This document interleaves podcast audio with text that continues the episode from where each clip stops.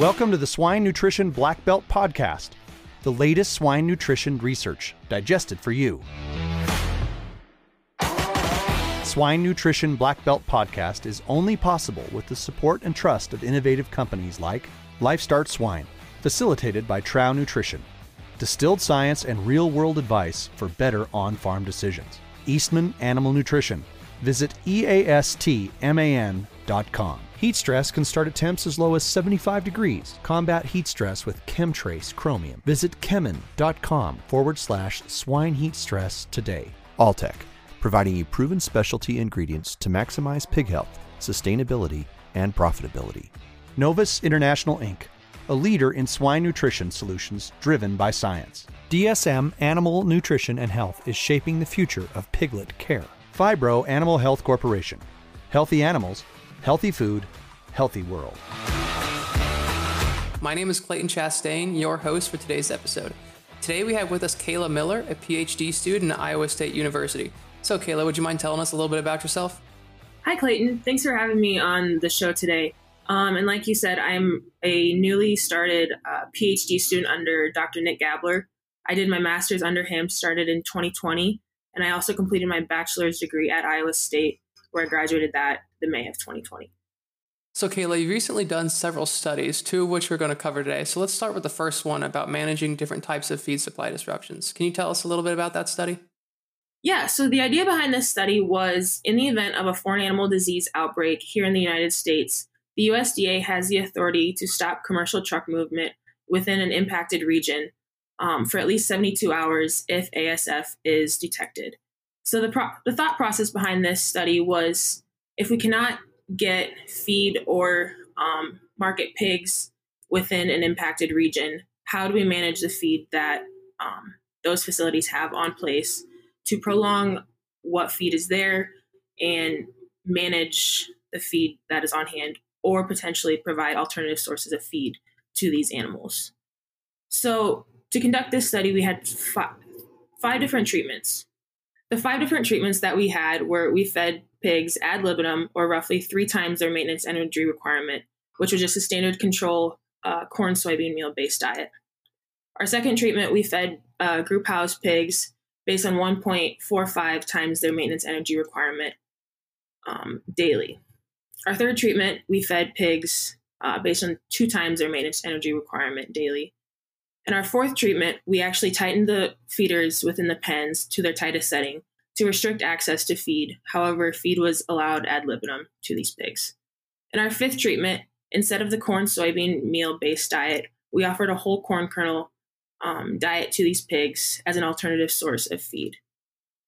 So we had these pigs on these 5 treatment strategies for 14 days, and then 7 days post the restriction period, or that first 14 days, we returned all pens back to ad libitum to see how they would respond in the event that we could then get feed back to these pigs.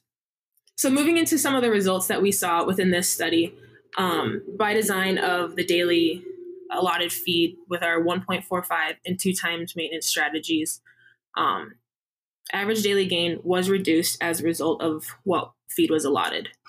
However, when we looked at the closed treatments and the pens that were fed whole corn, their average daily feed intake was reduced from the control, however, not as severe as the 2 restricted strategies. So when we looked at the average daily gain from the pens that had the feeders that were tightened, as well as the pens that were fed the whole corn kernel diet, they both had reduced average daily gains compared to the control, as we'd expected. However, the closed feeder groups were not as severely impacted when compared to the corn treatments. And this could be due to, by nature, the pigs were very curious after a couple days where they figured out how to work the feeder and get feed to drop out into the trough and get as much feed as they were able to on that restriction.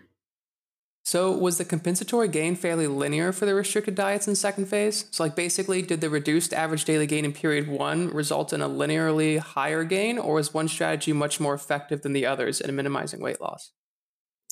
Yeah, so in the 7-day recovery period following the 14-day feed restriction where all pens were on their treatment strategies, the general trend was the more severe the restriction, as in the daily feed allowance with the two main strategies or feeding the whole corn, they gained more during the 7-day recovery period when they were returned back to full feed. And I think this is mainly due to both gut fill as well as replenishing the organs with the energy and nutrients that some of those bottom end pigs were missing when they were not allowed full access to feed, as well as allowing those lower bottom end pigs to finally get a chance to access the feeder and consume to their potential needs.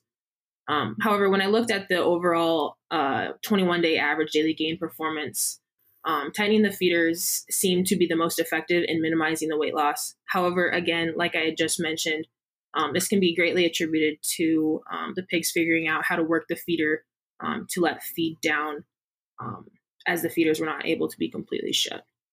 And then feeding the whole corn kernels, as well as restricting the pigs to 2 times their energy requirement for maintenance, seemed to show some of the same overall results in terms of gain as well as daily feed intake.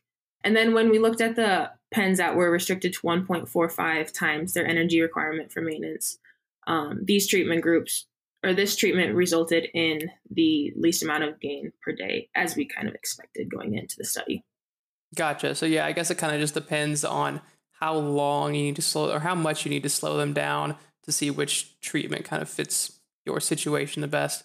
Yes. Well, I think let's go ahead and transition then to your second study. So on your second study in your thesis, you had it was about particle size and feed disruptions in conjunction with the formation of gastric ulcers.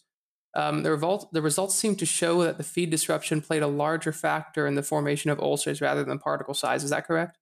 Yeah, so this study kind of came about after the study we had just talked about, where we were thinking if we recommend to producers to restrict feed their pigs to a certain level below ad libitum, what would happen to gastric ulcers, as we know that feed disruption is likely to cause dysfunction in the stomach.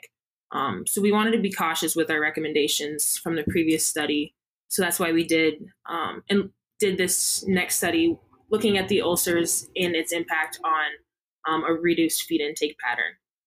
So within this study, we again fed pigs over a 14-day restriction period at 2 levels below ad libitum as well as ad libitum. We expected ad libitum intake to be roughly 3 times their maintenance energy requirement. And then as a second treatment level, we fed pigs at 2 times their maintenance energy requirement. And then again, also at 1 times their maintenance energy requirement, so to keep that body weight stasis even. So to start this study, pigs were fed ad libitum either a fine or coarse particle size diet, and the fine contained corn that was ground to 350 microns, while the coarse diet contained corn that was ground to 750 microns. All pigs were given access to full feed for the first 4 weeks of the study. And then the remaining 14 days of the study, pigs were placed on a 14-day restriction pattern, as I just previously described. At the end of the study, all pigs were euthanized where their stomachs were removed and scored for ulcers to determine if the feeding level or particle size played a bigger impact in the severity of ulcers. Moving into the results, we scored our stomachs in 3 different regions: the pars esophagea, the region where the esophagus meets the stomach, the body of the stomach, or the glandular area where there is a protective mucus layer, and also the fundus of the stomach that is a part of the body. Previous literature usually refers to ulcers being in the pars esophagea. However, once we opened up these stomachs, we saw some great severity and just overall gastric dysfunction in the body of the stomach as well. So we were interested in that region of the stomach upon the time of necropsy. Looking at some of the results, and as you had just mentioned, feed disruption does play quite a bit of a big factor in the severity and onset of gastric ulcers.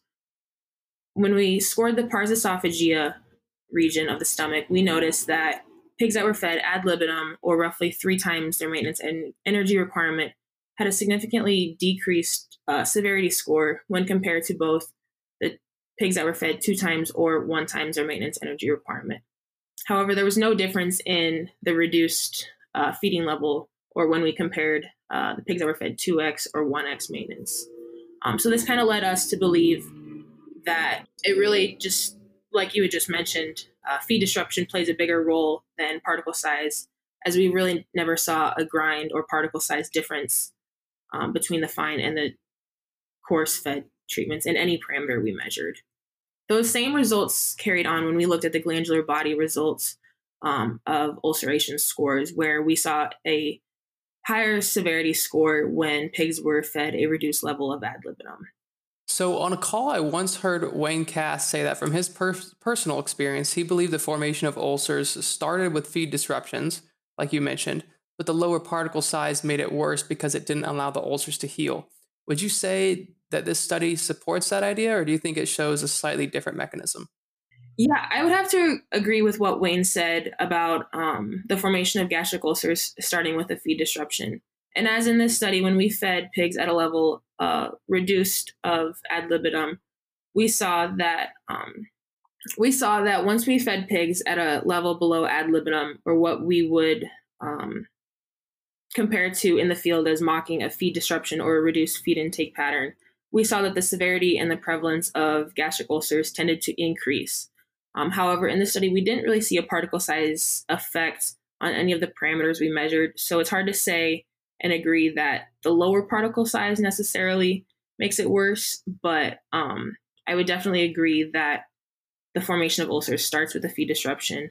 And based on what I've read in the literature, that lower particle size never helps with ulcers. So it very well could play a factor into that. However, our study by design couldn't really look at that specific question and see if we could answer based on Wayne's personal experience and what he has seen previously.